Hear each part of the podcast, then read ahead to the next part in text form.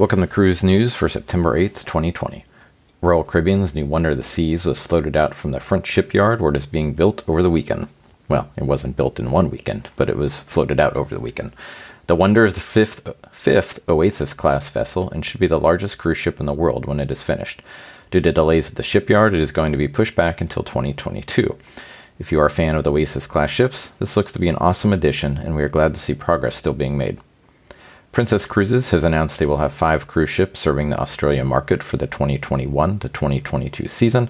These include the Coral Princess, Royal Princess, Emerald Princess, Sapphire Princess, and Pacific Princess, all sailing from Melbourne and Sydney.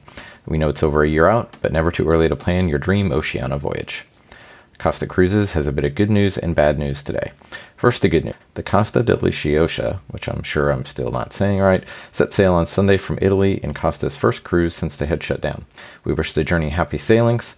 On the Costa not so great news, Costa announced they have canceled all South America sailings from November 2020 through April 2021.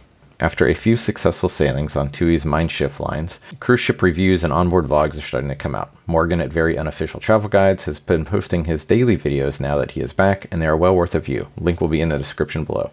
Norwegian Cruise Line had promised an update by the end of August with any changes on their service suspension or resumption dates. So far, no word is out, but we expect an update any moment. The rumor so far is voyage cancellations will be extended through the end of 2020.